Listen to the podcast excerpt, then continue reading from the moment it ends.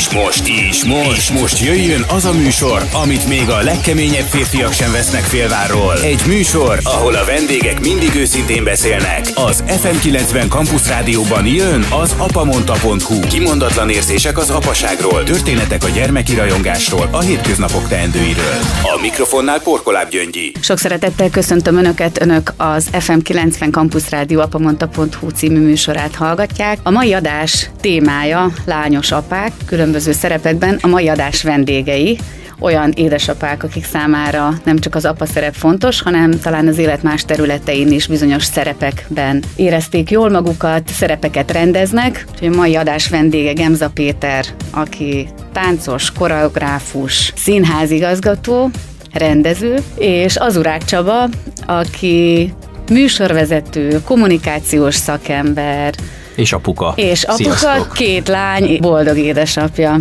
Ezt a lányos apuka témát egy kicsit borítja az, hogy Péternek három gyermeke van, a középső ugye egy fiúgyermek. Így van, Csongor, igen. Indítsuk talán onnan a mai beszélgetést, hogy a szerepek a ti életetekben, akár mint apa szerep, akár mint rendező, akár a képernyőn, bemondóként, szerkesztőként ott ülni nap, mint nap, az miként vethető le a hétköznapokban utána? Tehát amikor hazamegy az ember, akkor a munkából adódó ilyen jellegű szerepek, azok könnyen levethetőek-e, vagy valamit azért az ember magán hagy ebből, és, és aztán később veszi észre, hogy bizony van még dolga ezzel.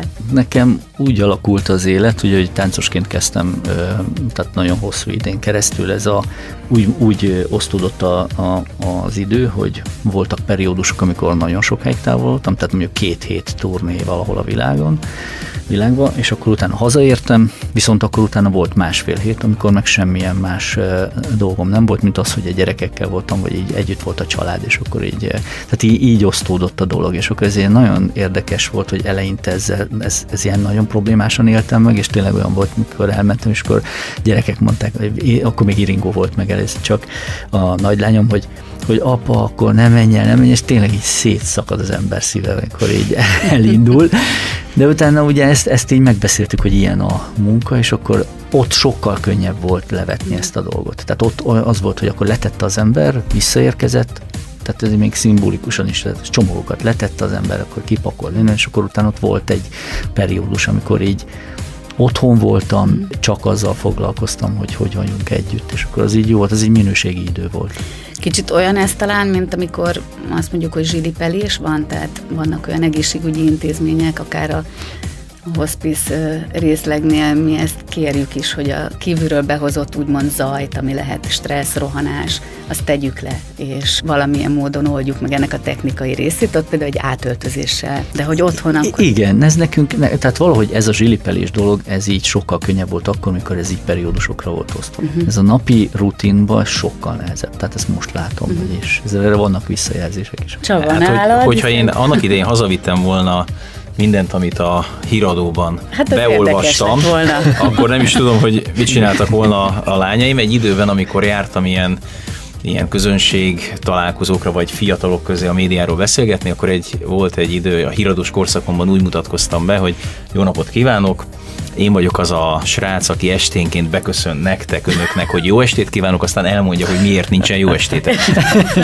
Szóval, hogyha én mindent hazavittem volna, amit aznap kaptam, ami ért, inger, amivel találkoztam, sorsokkal, életekkel, tragédiákkal, örömökkel, akkor azt hiszem, hogy az egy nagyon-nagyon hektikus élet lett volna. Én meg, én meg valahogy a nyugalmat akartam mindig a lányaimnak, vagy a gyerekeimnek átadni. Kérdeztél itt Gyöngyi a szerepekről minket a, az elején, hogy én valahogy, ugye ez nehéz elképzelni, mert aki a nyilvánosság előtt éli az életét, Péter is ugye nyilván a, elsősorban a helyi, de, de nyilván az országos nyilvánosság előtt is ö, mozog. Szóval aki a nyilvánosság előtt éli az életét valamennyire, mondjuk így közszereplő, akkor ő, ő otthon ő nem színházigazgató, vagy nem rockstar, vagy nem ö, tévés riporter, vagy műsorvezető, hanem apuka. Tehát a lányainak apuka, egyszerűen. És, és ott nem is lehet, meg nem is kell semmilyen szerepet játszani, tehát ott én, én a lányaimnak függetlenül attól, hogy nagyon sok ember természetesen a munkám miatt megismer az áruházban, az utcán, jönnek oda. Ez a lányaimnak ez egy nagyon furcsa dolog, mert, mert ők nem értik ezt az egészet, hogy, hogy, hogy nekik apa az egy, az egy teljesen hétköznapi figura, valakik pedig csodálkozva tekintenek rá. Én azt gondolom, hogy, hogy, hogy nekünk az a dolgunk, hogy, hogy ebből a lányaink ne érezzenek semmit, mert, mert nekik nem az a feladatuk, még egyszer mondom, hogy azt a terhet rájuk tegyük, hogy most az édesapjuk ö, micsoda. Apukák vagyunk elsősorban, mm. és én mindig úgy próbáltam apuka lenni, nem könyvből, hanem ösztönösen. Nagyon sok okos embernek olvastam természetesen mm. írásait, de valahogy mindig úgy voltam ezzel, hogy volt egy érdekes megfigyelésem, és nem akarok most bántani ö, semmilyen szerző, de nagyon sok pszichológusnak olvastam a gyerekekkel kapcsolatos könyveit, aztán amikor a pszichológusról magáról olvastam, akkor gyakorlatilag az derült ki, hogy a saját gyerekeivel soha nem működtek azok a nagy bölcsességek vagy tapasztalatok, vagy az esetek többségében Sejtem, nem, hogy kire nem működtek. Nem, egyébként. és ne, ne, De nem ne, de nem egy. volt, Gyöngyi, nem egy volt. Ezen nincs És én, azt, és én azt vontam le, hogy, hogy, hogy persze az ember nagyon sok okosságot megpróbál fölszedni olyan emberektől, akik, akik már tapasztaltak, de mégiscsak azt gondolom, hogy a saját ényéből merítkezik, a saját tapasztalataiból, a saját érzéseiből, tehát a saját ösztöneiből. És én, én soha nem tankönyvi apuka szerettem volna lenni, ezért valószínűleg nem is lehetek minta apam, nem is akarok az lenni természetesen, hanem, hanem ösztönös apuka voltam, megprób a, a saját hibáimmal, a saját gyarlóságaimmal, a salá, saját türelmetlenségemmel, ö, és természetesen saját türelmemmel, figyelmességemmel és, és odaadásommal. Úgyhogy nálam ez a szerepes díj, ez, ez, a, a, ez nem is volt kérdés, tehát én soha nem akartam otthon tévésztár lenni, ki is röhögtek volna te a lányaim, szerintem most meg már abban a korban vannak a kamaszok, akkor időnként ki is röhögnek. Gondolom Péter is így van. Nem is Így, konkrétan arra ezzel. gondoltam én ezzel, hogy de most éppen uh-huh. hírolvasó, vagy bemondó, vagy Persze, én- szerkesztő, én- a Péter pedig rendezni Értem. akarja, hanem, hanem azt a fajta viszonyulást, meg viselkedést, amit az ember ezekből a szerepekből adódóan ott kell, hogy a mindennapokban napközben viseljen, nehéz letenni. Csak néha. egy, Na egy, most én, én igen. Bocsánat, Péter, egyetlen egy Mond- mondatot, mond- tényleg az a legjobb egyébként, hogy, hogy most már az én kiskamasz lányaim abban a korban vannak, hogyha meg is próbálnám, vagy véletlenül nem figyelnék, de pillanatok alatt, hogy mondjam, visszarántanak a földre, ö, nagyon, Igen. nagyon jó humorral helyre tennék az embert, hogyha ezzel próbálkozunk, úgyhogy én meg se próbálom. Na, nálam ez meg is történt, tehát hogy nagyon gyorsan helyre is tesznek ilyen szempontból a lányok otthon. Tehát igen, ez a, nekem az, az például már sokkal nehezebb volt, hogy ugye döntés, tehát folyamatos döntés helyzetben van az ember, mikor a, a tehát igazgatóként. Igen. Tehát folyamatos, igazándiból ez a legfontosabb, hogy dönteni kell tudni nagyon jól és nagyon gyorsan és nagyon határozottan. És éppen tegnap hangzott el az, hogy, hogy ilyen tényleg beszélgettünk így otthon, és mm, Iringó fogalmazta meg nagyon jól, hogy, hogy a probléma megoldás lett az első számú dolog, míg régebben sokkal jobban tudtam hallgatni őket. Tehát, hogy még odafigyeltve hallgattam őket, addig most hirtelen az van, hogy, figyelemmel? hogy igen, megértő figyelem, és akkor az nem az volt a fontos, hogy akkor jó, akkor most tegyük fel, meg kell oldani mindenképpen azt a dolgot, és odáig el kell jutni, és nem tudom, én ezt kell csinálni, és addig ilyen, meg ilyen, meg ilyen feladatokat kell végrehajtani. Addig most az van, hogy van valamilyen probléma, beszélne nekem valamiről, akkor rögtön az, oké, de figyelj, hogyha azt csinálod, azt csinálod, azt csinálod, akkor majd milyen jó lesz. És, a, és azt beszéltük még éppen, és ez nagyon jó visszajelzés volt, és az az igazság, hogy ebből nagyon sokat tanul is az ember, meg így gondol. Tehát pont ebből a szerepből, hogy hogyan lehet kilépni, hogy nem szabad ugyanazt, a, ugyanazt az attitűdöt otthon is folyamatosan vinni, mint amit az ember amúgy nem belekényszerül, mert szeretem csinálni, amikor a munkában vagyok, csak hogy ez otthon nem jó. Tehát ez nem, nem jó eh, hazavinni így ezt a dolgot. Igen, mert ugye mindannyian azért menedzser életet élünk. Akár a kultúra Igen, területén, a sport, a média, a politika, bármilyen a közéleti dologgal foglalkozon az ember, mindannyian menedzselünk valamit. És hajlamos az ember természetesen arra, mivel a munkája arra kényszeríti, valóban úgy van a Péternél is, én is úgy vagyok azzal, hogy naponta sok döntést kell hozni, amiben nyilván belecsúszik ilyen, meg belecsúszik olyan, és próbálja az ember a, A a jó döntések számát mindig maximalizálni, és a, és a rossz döntéseket minimalizálni, de természetesen nyilván hoz egy csomó olyat. És, és arra vagy trenírozva a, a nap 10 négy órájában, hogy te így működjél és, és kezdjél. És amikor menedzser, ugye a család az nem egy vállalat. Tehát azt nem úgy kell irányítani, azt nem menedzselni kell, hanem azt, azt valahogy máshogy kell összefogni. Miközben... kollaboratíva a dolog inkább. Igen, nagyon, nagyon sok minden más típusú, hogy milyen hozzáállást és attitűdöt igényel.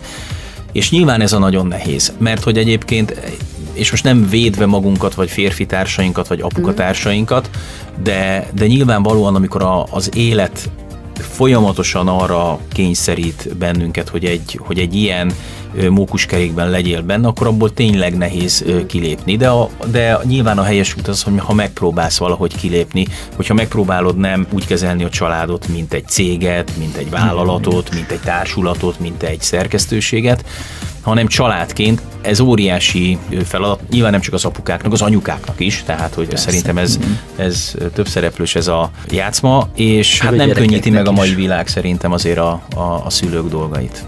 Van valami olyan minta, amit, amit hoztok ti magatokkal? Hiszen ez a, az apa szerep, vagy az apává válás, az lehet, hogy nekünk nőknek olyan természetes, hiszen jön a baba, hát majd tudja ő az apukája. Mm. Noha ugye ez egy, ez egy folyamat, ez nem olyan könnyű.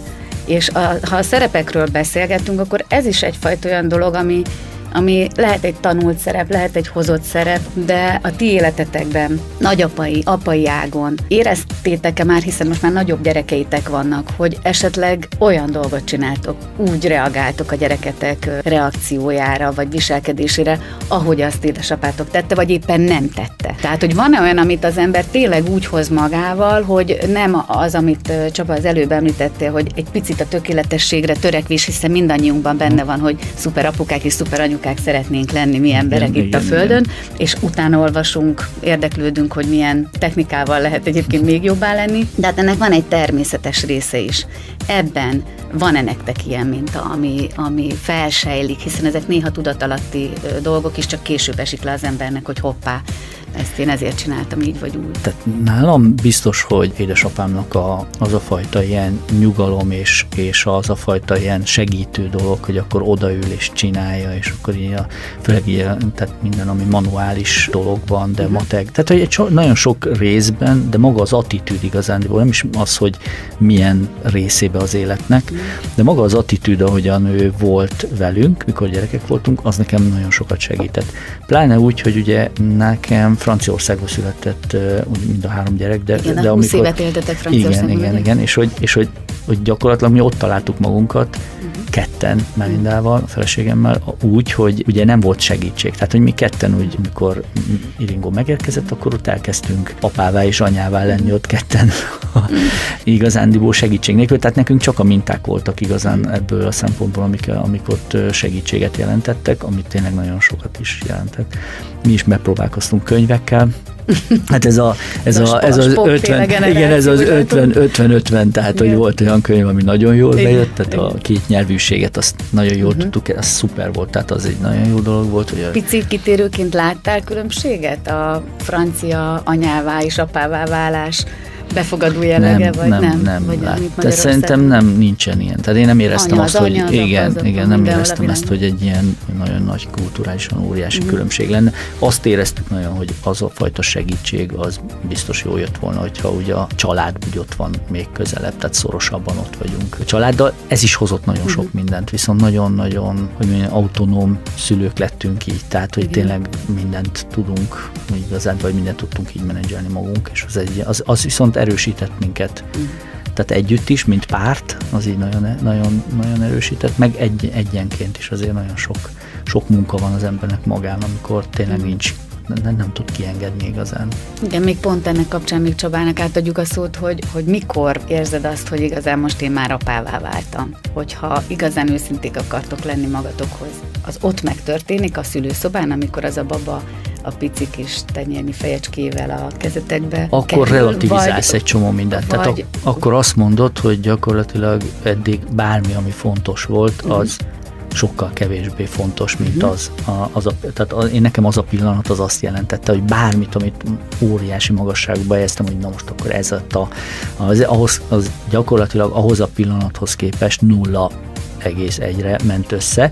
Tehát, hogy így tényleg így relativizálódott így nagyon sok minden, vagy talán nem is nagyon sok minden relativizálódott igazándiból. Az, hogy apává, én, én nem tudom megfogalmazni pontosan, hogy mi volt az a pillanat, amikor így azt mondhatnám, hogy na mostantól apa lettem. Ez egy annyira szerintem annyira pici dolgokon múló hosszú folyamat, amire egyszer csak így azt mondja az ember, hogy na most talán, talán így így már apa, vagy így, így nem, nem, nem tudom, én nem tudom megfogalmazni pontosan. Valószínű ez nem köthető talán egy pillanathoz, tehát ez nem úgy, hogy egyik pillanat, folyamat. folyamat tehát ugye biológiailag, vagy fizikailag, vagy nem tudom, hogy fogalmazom, megtörténik a szüléssel, hogy egyik pillanatban apa leszel, tehát hogy van egy kisgyerek a kezeit között, de, de valószínű, hogy igen, furcsa, hogy, hogy akkor most te 20 éves rácként, apukaként tekints magadra, vagy 30 éves kinek mikor jön a, az első gyerkőc. Szóval, hogy valószínűleg ez is egy ilyen folyamat eredménye. Nekem mai napig egyébként olyan, tényleg olyan, úgy odafigyelek meg megható, amik a, a lányok ö, apáznak, apuciznak, mert ezt én mondtam az édesapámnak, apuci, mm-hmm. apucinak szólítottuk mm-hmm. nagyon sokszor.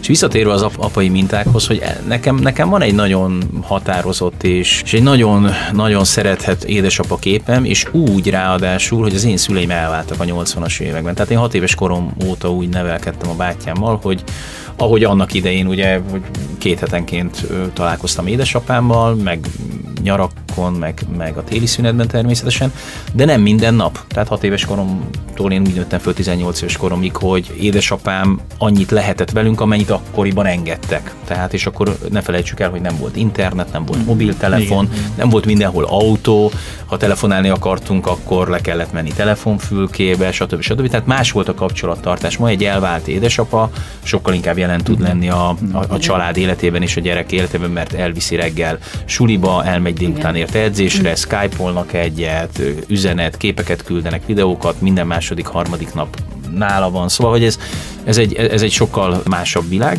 és valahogy az én édesapám úgy tudott megmaradni minden tekintélyével apának, hogy két hetenként találkoztunk, mondom, az év nagy részében.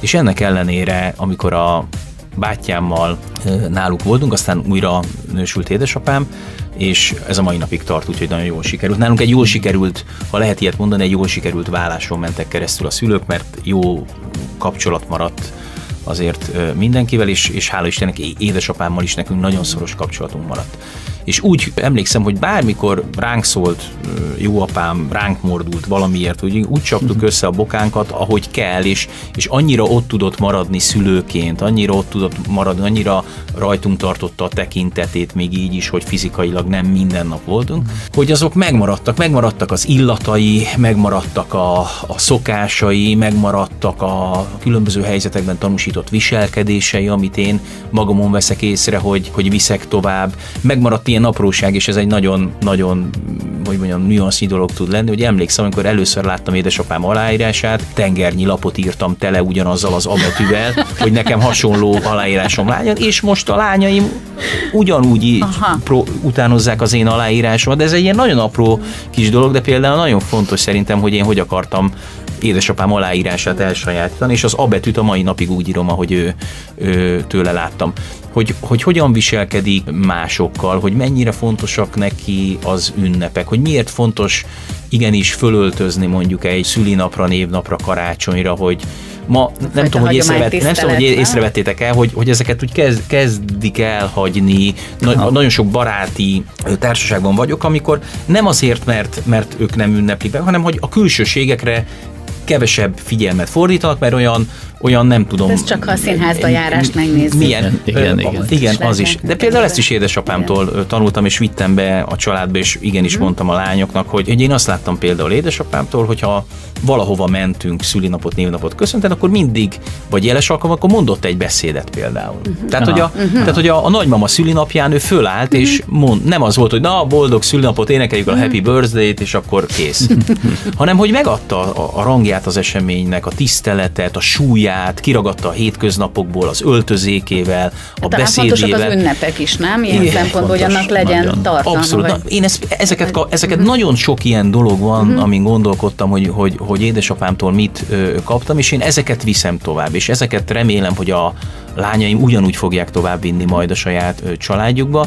Ez például abszolút apai oldalról jön. Péter, neked talán van tapasztalatod abban, hogy lány és fiú is van ugye a családban, Igen, de igen, mint igen. lányos apuka, megélsz valami olyan élményt, ami amit mondanak szakemberek, de aztán azért mondom, itt van két húsvér lányos apuka, majd elmondjátok, hogy így van-e, hogy tényleg jobban félti, hogy jobban odafigyel rá egy apuka, amikor még egész pici az a lány csecsemő, mint a fiúra. Fiúra is odafigyel, de hogy van állítólag egy olyan kutatás, ami azt vizsgálta, hogy egészen az érintéstől kezdve a szóhasználatig picikortól máshogy viszonyul az apuka, a lány, illetve a fiú gyermekéhez. És aztán persze az ebben rejlő fejlődési lehetőség, hiszen hogyha verbálisan máshogy közelítünk egy, egy babához, legyen fiú vagy lány, természetszerűleg más irányba is fejlődik, szóval nagyon okos emberek ezt is kutatják, de hogy a, a valóságban, a mindennapokban ti büszke lányos apukák vagytok. Nagyon. és Na most erre- mi, mi az, most akkor ez egy provokatív, provokatív kérdés. Jönnyi, Erre most mit válaszolhatnánk? Tehát, hogy Nem, de amúgy tényleg, csak- én nem vagyok jó alany arra, amit mondasz, tehát hogy én nem vál- vált, tehát én, én legalábbis én nem érzem azt, nem tudnám így megfogni azt sem, amikor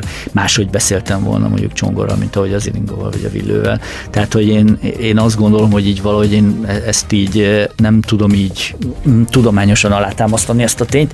Itt provokálni is akarlak benneteket ezzel, mert annyi ilyen megkülönböztetés van a mai világban, amikor a lányokat és a fiúkat kicsit más kalap alá ö, akarja venni, akár utána nevelésben, viszonyulásban, az anya, illetve az apai oldalról. De azért az biztos, hogy igaz, hogy egy, egy apa hoz egyfajta mintát, amiről ti is most meséltetek, és Csaba, te néhány nagyon jó példát mondtál. De az egy apai minta, egy férfi minta, hogy az apa az talán, aki a lánygyerekének utána valamiféle férfi mintát ad tovább. Tehát ilyen értelemben kérdezem, Milyen? hogy milyen lányos most- apukának lenni a mai világban, ahol még jobban akarunk talán rájuk vigyázni, egy féltőbb közeg, a pontosan a nyitott közösségi média és egyéb veszélyhelyzetek miatt, mint a fiúgyereket, noha a fiúgyerek az ugyanúgy megérdemli ezt a fajta figyelmet. Tehát én, én nem figyelek arra, hogy most milyen mintát adok annak a gyereknek. Tehát, hogy nem nincs bennem egy ilyen dolog, hogy na most akkor kirajzolok magamba, vagy magamról egy, egy képet, és akkor azt akarom neki közvetíteni, hanem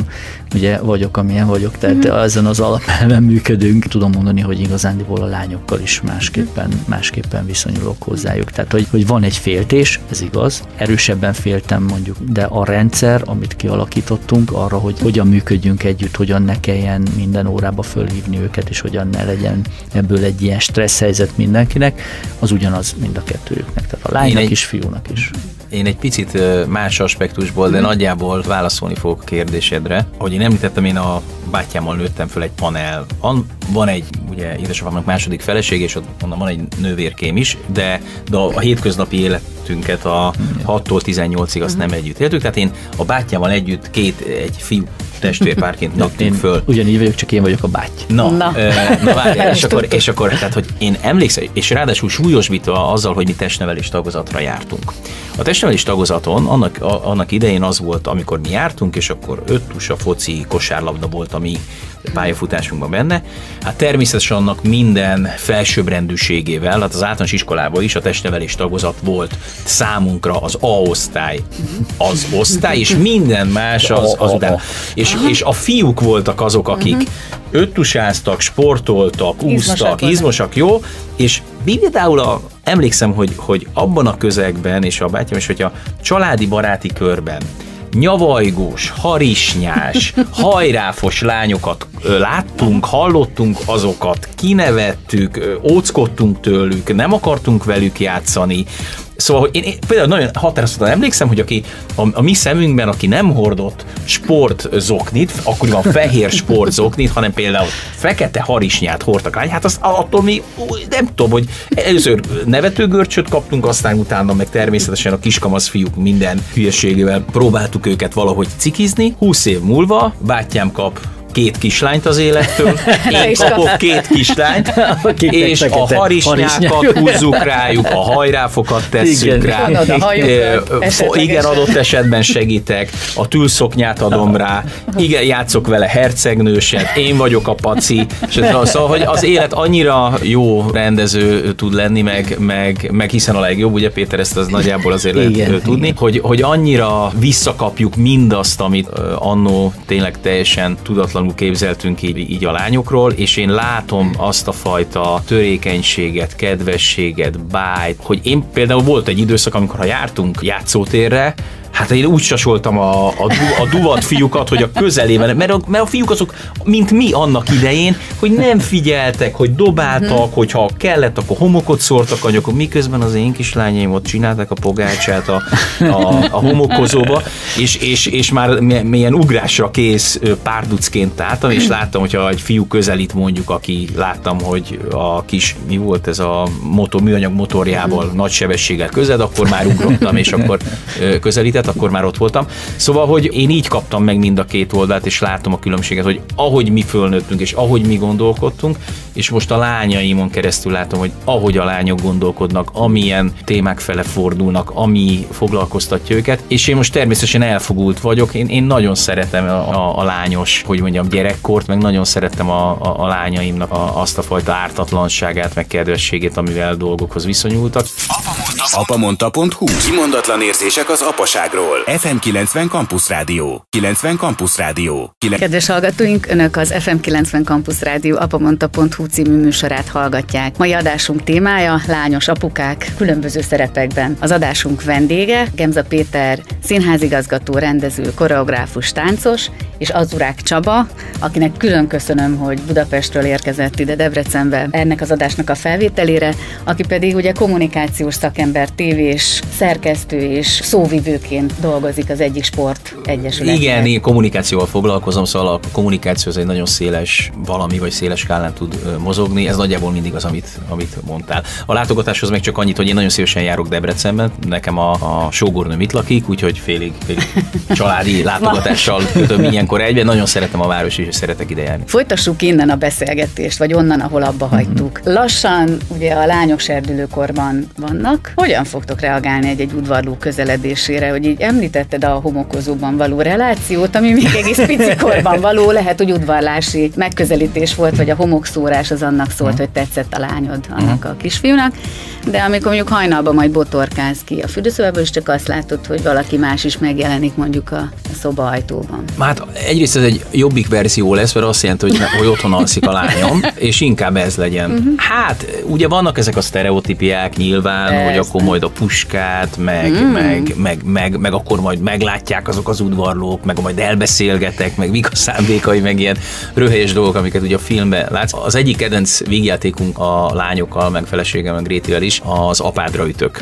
Mind a három rész, amiben ugye a bizalomköre, Igen Robert De Niro játsza Igen. Jack burns és aki állandóan ugye ott van a lányai körül, és hát vizionáljuk természetesen, hogy majd apa is ilyen lesz, és akkor majd, majd én próbálok irányítani egy csomó vő jelöltet. Azt gondolom, hogy nem, én megpróbál, én nagyon, nagyon vigyázok arra, hogy megpróbáljak a, a lányaimnak, hogy mondjam, jó fej apukája maradni, barátjuk maradni, és hogy ezt az egészet úgy kezeljem, ahogy kell, természetesen és ez a legnehezebb, tehát hogy természetesen próbált kezelni, ne csinálj belőle nagyobb problémát, mint amekkora.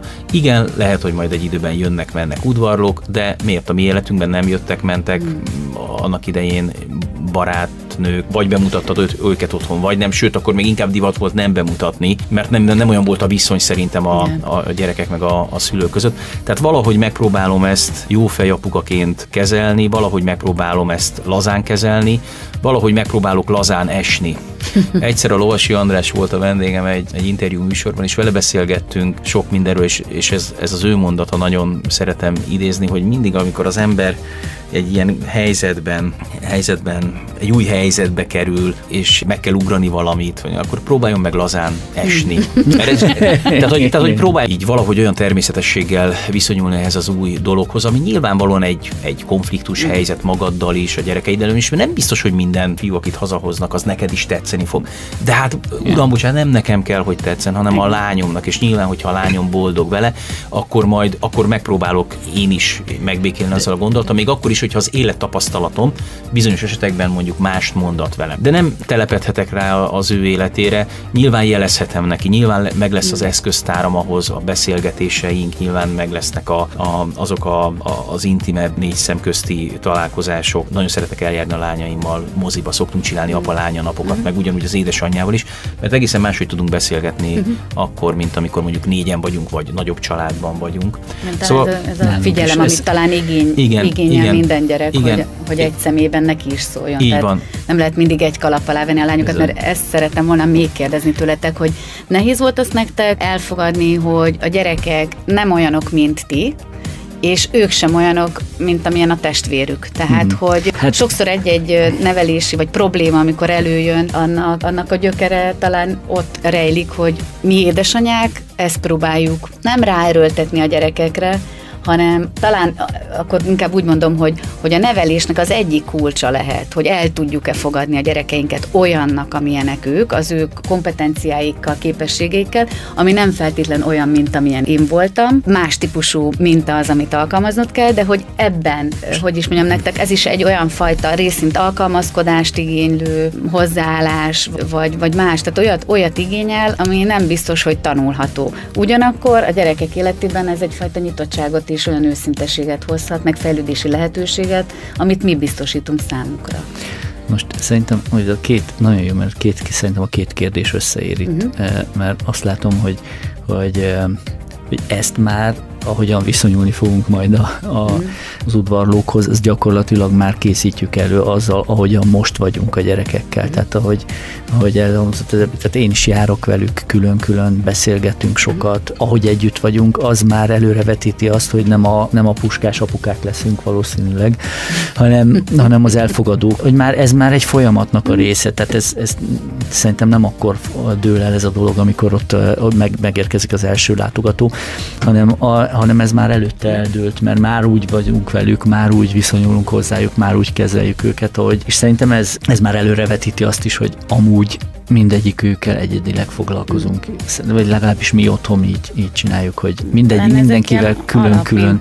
az a őszintesség, az a fajta figyelem. Figyelem, a, tényleg ez, amúgy a beszélgetés az, hogy időt fordítva, tehát minőségi időt szánunk Nagyon arra, és beszélgetünk, és sétálunk, és különböző aktivitások vannak, amiket egy-egy gyerekkel csinálunk, amire nekik igényük van. Ami Nagyon érdekes, ez, amit mondasz, szerintem nagyon-nagyon fontos, mert, mert ezen múlik az, hogy utána az a viszonyrendszer az hogy hmm. van, és merre felé fejlődik igazán. Azért érdekes, csak egy mondatot szúrnék közben, hogy, hogy ti édesapák talán még jobban jelen tudtok lenni amikor a gyerekeitekkel vagytok, mint mi édesanyák, és egy kicsit akkor tükörbe is lehet nézni az anyukáknak, hiszen konyhába bemész, készíted elő a vacsorát, egyéb más házi munkával kapcsolatos teendő van, és bármennyit férfiak, vagyunk, az apukák tudnak. Bármenny, igen, igen, bocsáss meg, hogy meg, tehát bármennyit vagyunk uh-huh. mi velük, uh-huh.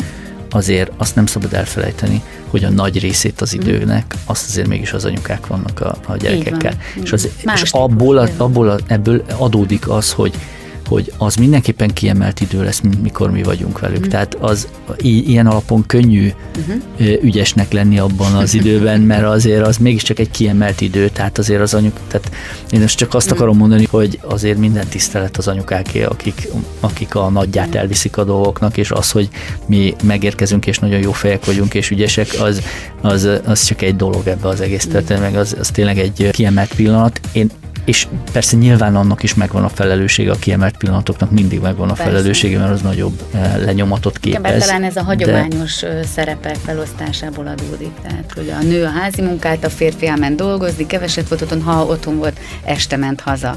És akkor viszont tényleg fontos ez a fajta értőfigyelem. Hogy Csaba, nálatok ez maximálisan megvan, én amennyire így Igen, de egyensúlyban. Igyekszünk arra törekedni, én például amikor, amikor tévéztem, akkor volt úgy, hogy adás előtt kiszöktem az iskolába, hogy ott tudjak lenni a, a versmondó Ezt versenyen. a tévés hogy, hát, vagy nem szóltam, az a lényeg, ugye, hogy a, a, a, a híradó kezdődött 6 órakor, de volt. közel laktunk a TV2-höz, Mhm. és lakunk a mai ö, napig, és nekem tényleg 8 perc volt átugrani oda és, és vissza, és én, én, én soha nem mulasztottam el, hogy a, nem tudom, a, a különböző fellépésekre, ének előadásokra, színi előadásokra, kézműves bemutatókra kiugorjak. Tehát amikor ott volt, akkor én mindig ott voltam óvodában is és iskolában is. És szerintem a kicsit messzebbről kezdve a két kérdéseddel ezelőtti felvetésre a választ, hogy vajon majd mit fognak ők választani, vagy, a, vagy az, azzal ki tudunk-e békülni. Ez igazából az egész gyereknevelés, én azt gondolom, hogy az, az arról szól, és erről próbáltam az elején is beszélni, hogy, hogy valahogy ezt nem tankönyvekből kell fölvenni, persze mondom, sok okos dolgot föl lehet venni, hanem ösztönösen kell érezni. És az egésznek az én tapasztalatom szerint van egy nagyon egyszerű, de nagyon nehéz része, mégpedig az, hogy hogy igazából tényleg csak jelen kell lenni a gyereked életében. Tehát, hogyha ott van az apa, ott van a fontos pillanataidban az édesapád, akkor van bizalom. Hogy fogja ő kiválasztani a párját? Nyilvánvalóan fontosak lesznek neki azok az értékek, amelyeket lát a szüleitől. Hogy beszél apa anyával? Visze neki haza a virágcsokrot, mondjuk csak egy sima hétköznapon, és a szemében és azt mondja, hogy ezt hoztam, rád gondoltam, szeretlek. Járnak-e együtt színházba nyaralni? Hogy viszonyul a többi emberrel az édesapja? Indulatos, káromkodik-e? Vagy, vagy, vagy megértő. Szóval, hogy, hogy, hogy nem lehet becsapni a gyerekeket, hogy én azt mondom, hogy én most, most nagyon jó apuka akarok lenni, akkor most játszom azt egy órán keresztül, hogy én most nagyon odafigyelek, és nagyon jó apuka van, mert a, a kislányaink azok az egész életükben nézik az apa mintát, és én arra számítok, vagy jó eséllyel arra számíthatunk, hogy azoknak az értékeknek a mentén fogják kiválasztani a jövendőbeliüket, azok a fiúk fognak tetszeni, akik hasonlatosan uh-huh. hozzák azokat a jegyeket, amelyeket ők láttak otthon apától, anyától, hogy mitől működik egy párkapcsolat, hogy az én szüleim szeretik egymást, harmóniában élnek, vajon mi lehet ennek a titka? Hát az biztos nem lehet titka, hogyha apa minden nap részeg. Az biztos nem lehet a titka, hogyha apám ne adj Isten kezetem el anyámra. Az biztos nem lehet a titka, hogyha úgy beszél velem, mint egy cseléddel. Szóval, hogy vannak olyan értékek, és nyilván azokat a fiúkat fogja ő is előnybe részesíteni, akikben ezeket megtalálja, és így függ össze minden mindennel, hogy, hogy én abban bízhatok, hogy amilyen mintát az elmúlt években, évtizedekben adtam nekik, vagy a feleségemmel együtt adtunk nekik, azokat fogják keresni, és ha azokat keresik, akkor talán lehet arra esélyünk, hogy, hogy nem a puskával város verzió fog megvalósulni. És hozzáteszem, hogy minden igyekezet ellenére, minden jó minta ellenére nagyon sok olyan példa van, amikor mégis valami konfliktus adódik a, az egészből, és vannak olyan helyzetek, amikor az apának bizony szigorúbbnak kell lenni, bizony fel kell emelni a hangját, bizony oda kell pirítani, bizony azzal a fiúval úgy kell beszélni, ilyenek is vannak, csak, csak én azt mondom, hogy jó eséllyel bízhatunk abban, hogy az a fajta szelekciós képessége a gyerekeinknek, az működni fog, ami, ami, talán, ami talán az elmúlt egy-másfél évtizedben ö, nekik így mintaként szolgált. Például, amikor valami feszültség volt bent a munkahelyen, és mentek haza, vagy, akkor van olyan technikátok, amit arra használtok, hogy mikor már beléptek a lakásba, akkor ez alább hagyjon. Lehet ez egy magatokkal vitt olyan probléma, a konfliktus, amit nehéz letenni, mert valljuk meg őszintén, hogy milyen ideális minden hazaérek, leteszem a táskám, és akkor fogad az örömteli gyereksereg. Azért, ha egy kicsit őszinték akarunk lenni magunkhoz, ilyenkor mit csináltok? Ez is periódus, tehát az életperiódustól függ, de nagy részt, ami, ami nagyon sokat tud segíteni, az az, hogy Meindával, a feleségem, uh-huh. hogyha megbeszéljük a dolgokat, uh-huh. és akkor az sokat tud tompítani Old a ezen. dolgon ezen, mert uh-huh. akkor, akkor van egy olyan, uh-huh. tehát egy, egy, egy beszélgetés, akkor egy valamilyen egy ilyen megoldó, vagy feloldó része van a dolgoknak, ez az egyik dolog, a másik meg az, hogyha ha tényleg erre konkrét technikával uh-huh. az ember rákészül, és azt mondja, hogy na akkor ezeket most így nem. De ez, de ez elhatár, én, én azt gondolom, hogy ez nem feltétlenül csak egy ilyen ösztönösen történő valaminek kell lenni, hanem ennek elhatározásnak kell lenni. És amikor ebből olyan dolgok születnek, amikor azt mondtuk meg, de hogy jó, akkor a munka az nem jöhet haza, uh-huh akkor erre Szerintem konkrétan... dramaturg, tehát igen, tehát hogy, ő, tehát, hogy, hogy nagyon sokszor van úgy, hogy azt mondtuk, hogy jó, akkor mostantól ezt így nem, itthon ez így uh-huh. nem, és akkor van, megtaláltuk az alkalmakat, amikor elmegyünk együtt uh-huh. valahova, és akkor ott megbeszéljük a dolgokat, vagy a, a munkahelyi dolgokat, azokat munkahelyen beszéljük meg, a uh-huh. többi dolgot azt otthon.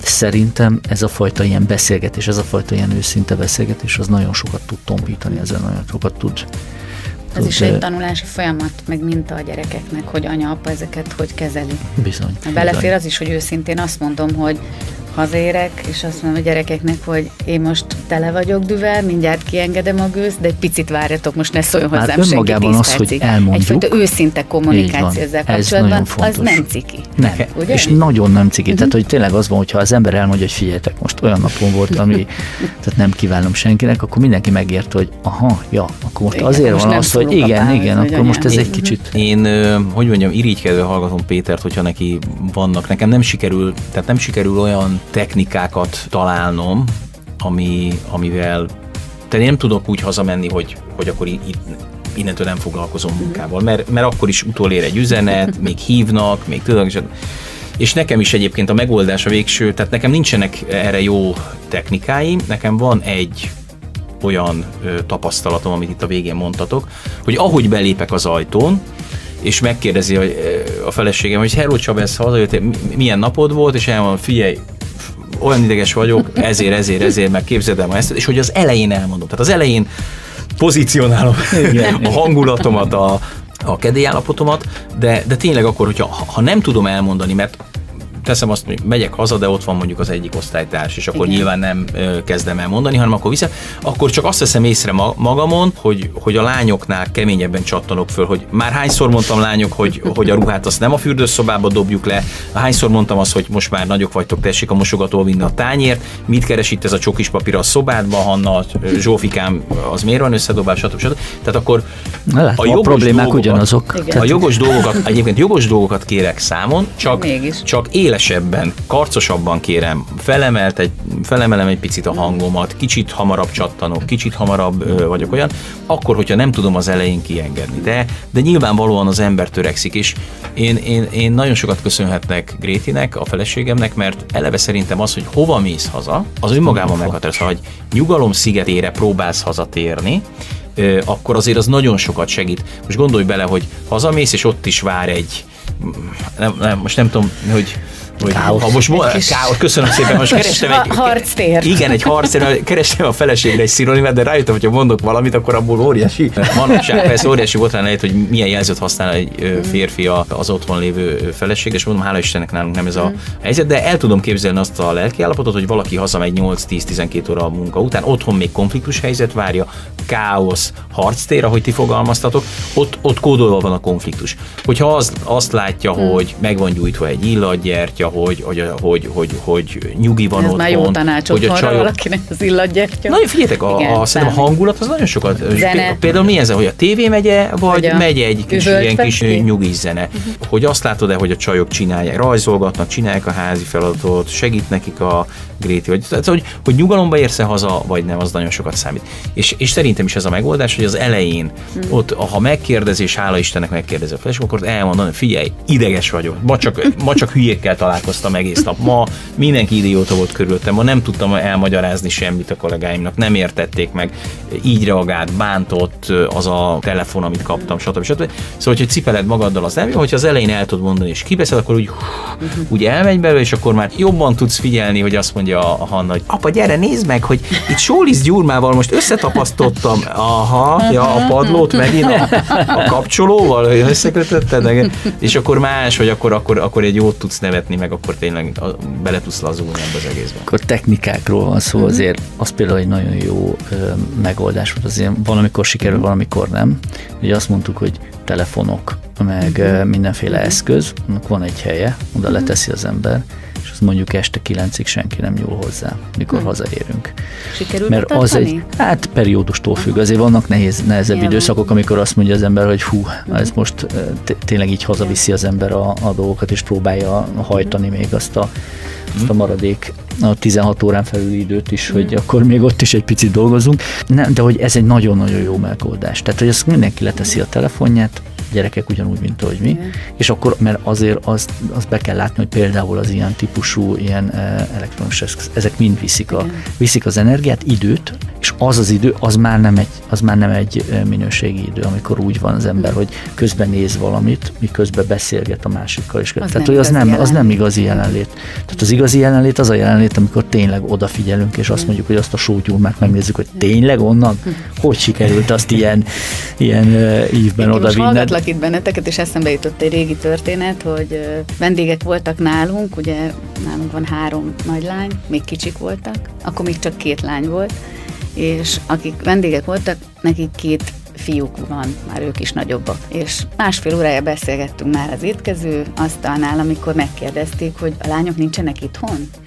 És mondtuk, hogy de, de, de, szobájukban azt hiszem rajzoltak, vagy épp sólizdímáztak, hmm. valamit csináltak, de olyan csend volt, hogy azt mondják, hogy ők ezt nem hiszik el, ők be kell, hogy menjenek a szobába, mert ilyen nincs náluk. Tehát náluk fiú gyerekeknél hiába próbálod ezeket a technikákat, hogy zene, meg gyertya, egyszerűen az az alapzaj, amit adnak, az egyfajta olasz családra jellemző háttérzaj, de hát természetesen mindenki alkalmazkodik ehhez. Egy kicsit más területre még kalandozzunk már el, csintevések, gyerekkori csintevések. Van-e olyan a ti életetekben, amit úgy meséltetek el már a gyerekeiteknek, talán attól tartva, hogy ők ezt ne kövessék el, vagy pedig érdekesnek találtátok, és akkor jött felszínre, amikor a gyerekek elkezdtek nagyobbak lenni. Tehát olyan gyerekkori csintevés, amit akkor osztasz meg, aztán addig csak szúnyadt a a lelked Hát, tehát nekem, tehát ugye mi is ketten voltunk az, az öcsémmel, és hát azért volt, ugyanígy negyedik emelet. Kellett, uh, hogy legyen. Hú, hát aztán rengeteg minden volt, tehát tényleg ilyen, ugyanígy egy ilyen sportos, sportos család, tehát uh-huh. nagyon, nagyon sokat, tehát a, kimászunk a negyedik emeletről az erkére, úgyhogy, úgyhogy derekunkra van kötve a a lepedő, tehát hogy meg, volt, meg voltak ezek, a, ezek az ilyen, tehát, de ezek mind úgy jöttek elő mindig, hogyha valamilyen társaság vagy, vagy az öcsémmel voltunk, uh-huh. és akkor elkezdődött valami, hogy akkor ú, emlékszel uh-huh. arra, hogy uh-huh. azért úgy, úgy direktbe elkezdeni mesélni valahogy ezeket a csíneket, én úgy, én úgy ettől én féltem, megmondom őszintén, hogy attól, hogy úgy elkezdem mesélni, azért abban azért voltak, így visszagondolva voltak veszélyes dolgok, amiket úgy az ember nem szívesen nem szívesen akarná, hogy, hogy azt úgy kövessék a gyerekek. Úgyhogy én ettől féltem egy kicsit, de aztán természetesen semmi nem maradt titok. Titokban. Ez mhm. semmi, tehát mindent, mindent ismernek, minden ilyen sztorik. Igen, igen, igen. Meg hát az, hogy apa növekül. ilyet csinált, az is egy ilyen dolog volt, hogy ú, apa, hős. igen. Hát ugye azért, azért a, a, a gyerekek szemfülesek kamaszkorukig azért nyilván találkoznak olyan nagyszülői történetekkel, amikor a nagyszülők, na, képzeld el, apa, mit találkozik a nagybátyjának a történeteivel, amiben az én bátyám van. elmondja, hogy a tesó mit csinált, stb. stb. Én, én ezekről egyébként nekik, nekik majd, hogy nem, majd, hogy teljes nyíltsággal beszéltem mindenféle csíntevésről, amit, amit csináltunk a bátyámmal, mégpedig megmondom, hogy miért. Annak idején képzétek el, amikor a, volt a, a meseolvasós korszak, és akkor természetesen olvastunk meséket, de volt egy időszak, amikor kitaláltam azt, és imádták, és egy idő után már követelték, amikor a bátyám, Zsolti bátyámnak az volt a becenve gyerek, hogy Manusz. Ez volt valamiért, hogy elkezdtünk egyszer röhögni ezen a szón, hogy Manusz, és akkor ő lett a Manusz. Elkezdtem nekik mesélni, hogy apa és Manusz történetei. Ez volt az eset, és elmeséltem nekik minden, minden este 5 perc, hogy apa és Manusz történetei, a szaloncukor, és akkor elmeséltem nekik azt annak idején, hogy a karácsonyfára, amikor mi felakasztottuk, uh-huh. ugye game kapocsal, tudjátok, nem, igen, nem az volt, igen, hogy meg lehet, igen, hanem igen, meg igen, kellett, vagy, vagy megkötötted, vagy iszonyú meló volt. Édesanyám fölakaszgatott rá 30-at, és akkor hogy loptuk úgy ki, hogy megetted, de úgy próbáltad visszacsomagolni, hogy még úgy látszódjon, hogy van benne, tehát hogy nem nyomtad össze, és rendszeresen, megvan, igen. rendszeresen ez megvan, ugye, és akkor például ezt elmeséltem nekik, hogy annak idején, hogy díszítettük a fát, és akkor, abba, és akkor először csak én mentem, aztán, aztán amikor ráfogtam egyre, amiből már bátyám kilopta, volt, kiloptad, te, hát te is kiloptad, elindultak a verekedés, stb. stb. És akkor ezeket elmeséltem ilyen nagyjából, megpróbáltam vicces formában ezt előadni, és imádták egy időt, és ebből minden előjött. Tehát minden gyerekkori csínytevés. Egy után már keresni kellett, nem abban. Meséltem nekik, nem, nem viccelek, tehát jó, hogy 50 és 100 között ilyen történet meg kellett volna írni, és azokat a pontokat, ami, ami neked, nektek is Péter biztos, hogy volt, hát egy tudod, egy biztos. testvér párnál gyakorlatilag előszedett, hogy a karácsonynál mi volt, a suliban mi volt, igen, igen, hogy verekedtetek, édesanyátok pénztárcából, hogy loptatok pénzt, mi loptunk annak idején fagyira, hogy az ABC-ben, amikor egy csokit megláttál, vagy rágott, ott mekkora kísértés volt, maradjunk a kísértésnél, és akkor ugorjunk is tovább. Szóval egy csomó olyan dolog volt, amit, hogyha visszaemlékszem, hogy mi röhögtünk, hogy miket csináltunk, hogy mi a hatodikon laktunk, annak, annak idején mi, miket dobáltunk ki az erkéből, mert igen, volt igen, jó igen. célpont lenne a játszótéren. Igen, igen, szóval, hogy, uh, szóval, tényleg elképesztő dolog, de ezek úgy előjöttek, és egy idő után én ezeket meséltem, meséltem, követelték, röhögtek, imádták, és a mai napig a kedvenc történeteik közé tartoznak. Az adás vége felé egy olyan kérdésem lenne, ami maga az adásnak a címe, hogy mi jut nektek arról eszetekbe, hogy apa mondta. Van-e olyan élményetek, történetetek, ami beugrik, amikor azt mondjuk, hogy hogy de hát ez így van, mert apa mondta vagy azt mondta apa, hogy. Ami akár a saját mostani családotokban, akár nyilván a édesapátok, nagyapátok családjában, vagy abban a generációban. Mi jut elsőre ezt? Tehát elsőre nekem az jut eszembe, hogy, hogy erről, ebből vannak, ilyen, vannak ilyenek, amiket a lányok így visszamondanak, de a fiam is, hogy akkor apa azt mondta, és akkor ez egy ilyen jó szabály. Uh-huh. De általában, általában egy ilyen alapszabály, van ilyen a szabályok, hogy akkor, uh-huh. akkor mennyi vizet kell inni egy buliba például, Puff. és hogyan, uh-huh. hogyan, hogyan íz, de, de bármilyen uh-huh. ilyen típusú szabály, hogy akkor most hogyan melegítünk be, vagy nem. Tehát, hogy vannak ilyen alapszabályok, amiket így visszamondanak, és valahogy ezek jönnek vissza, és nekem is ezek jutnak eszembe mondjuk az édesapámnak a, voltak ilyen jó mondások, amiket úgy egyszerű volt meg, megjegyezni, hogy kb annyival menjél már lefelé mondjuk egy lejtőn biciklivel, amennyivel fölfelé tudsz menni. Vagy valami ilyen, tehát ilyen egyszerű, de, de ilyen, igaz az élet más területén Igen, tehát hogy, hogy vannak, ilyen, vannak ilyen dolgok, amiket így, és akkor ezeket úgy megragad az emberbe, és úgy valahogy lesz mhm. belőle egy ilyen bölcsesség, amiből így mhm. azt lehet mondani, hogy ilyen, hogy ilyen egyszerű dolgokból áll össze, de könnyű hozzáragaszkodni, és fontos dolgokat, tehát hogy jó lépések későbbre, és persze nyilván az emberettől el tud távolodni meg, de van valami etalon, amit az képest, uh-huh. hogy tud viszonyulni, és akkor ezek így jók. Én nem egy érzés mondanék, hanem egy hangulatot. Uh-huh. Tehát, hogy nekem az apa mondta, az egy kicsit olyan, hogy nem tudom, hogy jártatok-e, Encsen van egy étterem, aminek az a neve, hogy anyukám mondta. Igen, Én ismerem igen. a Dudás testvéreket, nagyon, nagyon helyes testvérpár, akik a feleségeikkel csinálják most ezt, és azért tetszik az, annak az étteremnek is a neve, és most függetlenül, hogy apa vagy anya mondta, de az anyukám mondtában, a, a névben benne van egy hangulat. Mindenkinek van olyan a gyerekkorából, hogy de az anyukám azt mondta, de az apukám azt mondta de nekem, nekem most nem konkrét mondatok jutnak eszembe, hanem minták, uh-huh. amiről talán már, már beszéltem. Illatok, hangulatok, uh-huh. tartások, viszonyulások, ölelések, szóval, hogy egy csomó megszeretett természetesen. Tehát, hogy uh-huh. amikor én az édesapámra gondolok, aki egyébként most remélem, hogy nem hallgatja ezt a, a, az adást, ö, akit, akit nagyon-nagyon-nagyon szeretek, de aki, aki nehéz ember, és ahogy egyre idősödünk, valószínűleg mindannyian egyre nehezebb emberek leszünk a, természetünk miatt. Szóval, hogy, hogy, hogy én valahogy mindig úgy tudok rá gondolni, és függetlenül a, a, a vállástól, hogy, hogy én nagyon szerencsés vagyok például, hogy, hogy nekem egy ilyen apuka adatott meg, hogy kemény ember, édesapám, de igazságos, de mindig, mindig nagyon józan. Én azt a fajta józanságot, egyébként mind a ketten nyírségiek, nem is születek innen távol, mert Nyírbátor és Nyírvegyes. Merjem mondani, hogy én is nyírségi vagyok. De hogy én például, én például azt, amikor nagyon sok ö, Szóval volt olyan beszélgetés ilyen bulvár újságíróval, amikor kérdezték, hogy mi, mi az, amit hozok otthonról, és én azt mondtam, hogy én nagyon-nagyon, megbecsülöm azt, hogy vidéki srác vagyok. Tehát a vidékiséggel szerintem jár egyfajta olyan józanság, amit, amit nekem a, az apa mondta, meg az anya mondta jelentett. Mm. A, a vidéki embernek az a fajta mértéktartása, józansága, a földtől soha el nem szakadása és ö, racionalitása, amit, amit ezek az emberek generációkon keresztül magukba ö, szívtak, az például nekem nagyon-nagyon sokat segített a fővárosi ö, mhm. életemben, hogy ott egyáltalán talán egy picit azt tudom mondani, hogy normális tudtam maradni, pedig nagyon sok minden arra készített az embert, hogy hülyülj meg. Hát ez a tartás azért, ezt azért ki lehetne emelni szerintem. Tehát, hogy a, ebbe, a, ebbe a apa mondta, ebbe van egy, van egy ilyen dolog, hogy ez valami olyan dolgokat tesz le az asztalon, amitől olyan, mihez lehet igazodni, és akkor attól az embernek van egy tartás, amit úgy, amit úgy könnyebb. Akkor ez egy záró dolgot. kérdés, ami nyilván ehhez kapcsolódik, hogy megváltoztatok-e ti egy picit, amióta apukák vagytok? És ha igen, akkor mi az, amiben, amiben ezt érzitek? minőségében mik azok a dolgok, amelyek... Hát ez Felelősség. Ez a legfontosabb szerintem az, hogy az ember felvállalja a felelősséget, uh-huh. és azt ahhoz az, uh-huh. Az nem egy olyan dolog, hogy akkor, akkor innentől kezdve majd ez máshogy lesz. Tehát ezt Addig is felelősségteljes egyén Nyilván, volt, csak de az sokkal más, másabb. Más Tehát az egy, az egy uh-huh. olyan felelősség, amit, ami, amit az ember felvállal, és utána azt tartja is magát hozzá, uh-huh. és az egy életre szól. Csaba, nálatok ez... Ö, én, én, én azt válaszolom erre a kérdésre, hogy nem kicsit változtat meg az uh-huh. apaság, hanem valószínűleg nagyon, amit egyáltalán nem bánok, mert megváltozik az életnek a mértani középpontja. Tehát, hogy a uh-huh. te kikerülsz onnan, és belekerül a gyerkőc.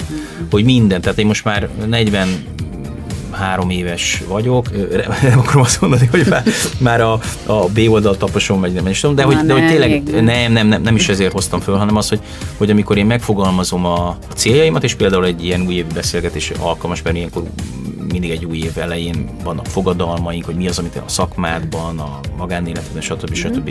meg szeretnél teremteni, akkor nem nem úgy kezdődik most már nekem ez a, ez a fajta képzeletbeli lista, hogy mit szeretnék én, hanem hogy a lányoknak mi az, amit meg tudunk adni tudod? Uh-huh. És valószínű ez, hogy megváltozik az élet súlypontja, más kerül, tényleg más kerül uh-huh. a mhm. középpontba. Nem, én, én, uh-huh. én nagyon sok helyre a Jóisten megadta, hogy utazzak, hogy tapasztaljak, hogy, hogy, hogy járjak, és nekem, nekem tényleg elég volt az, hogy most nekem a, a legújabb telefonommal, vagy hárommal ezelőtt, ne, higgyétek el, hogy nem izgat, hogy most ilyen autóval vagyok, vagy olyan, uh-huh. hogy most márkás kulcsi van rajtam, vagy nem márkás kulcsi. Ezek, ezek nyilván egy bizonyos szintig szeretek jól öltözködni, megjelenni, de, de ezek, ezek, ezek nem izgatnak. Az izgat, hogy a, a lány lányom például most éppen az, hogy milyen felvételit fog írni, hogy, hogy, hogy be tud-e kerülni egy, egy, egy olyan suliba, amire én azt gondolom, hogy az épülését szolgálja, hogy utána hogy mit fog tudni tanulni, hogy a párkapcsolataiban boldog lesz-e, hogy milyen lehetőségeket, kapukat tudunk neki az édesanyjával együtt kinyitni. Tehát a, a súlypontja változott meg a, a, az életemnek mm-hmm. és a középpontja, és én kikerültem valahova a perifériára, vállaltan, és egyáltalán nem bánom,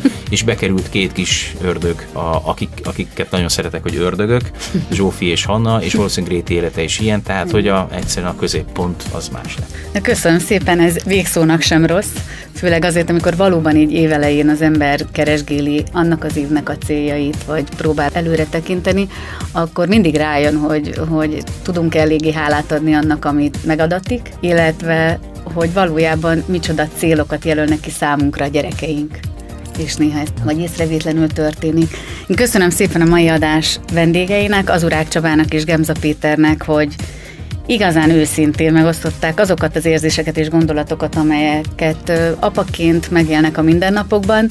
Talán mély beszélgetés volt, tehát nem Köszönjük mindennapi és felszínes, igen. komoly dolgokról is beszélgettünk, és hát valójában ezek az értékek legyenek mindenkinek irányadóak. Kedves hallgatóink, önök a Campus Rádió apamondta.hu című műsorát hallgatták, a mikrofonnál Porkoláb Gyöngyi. Kívánok önöknek további kellemes rádiózást, a viszonthallásra.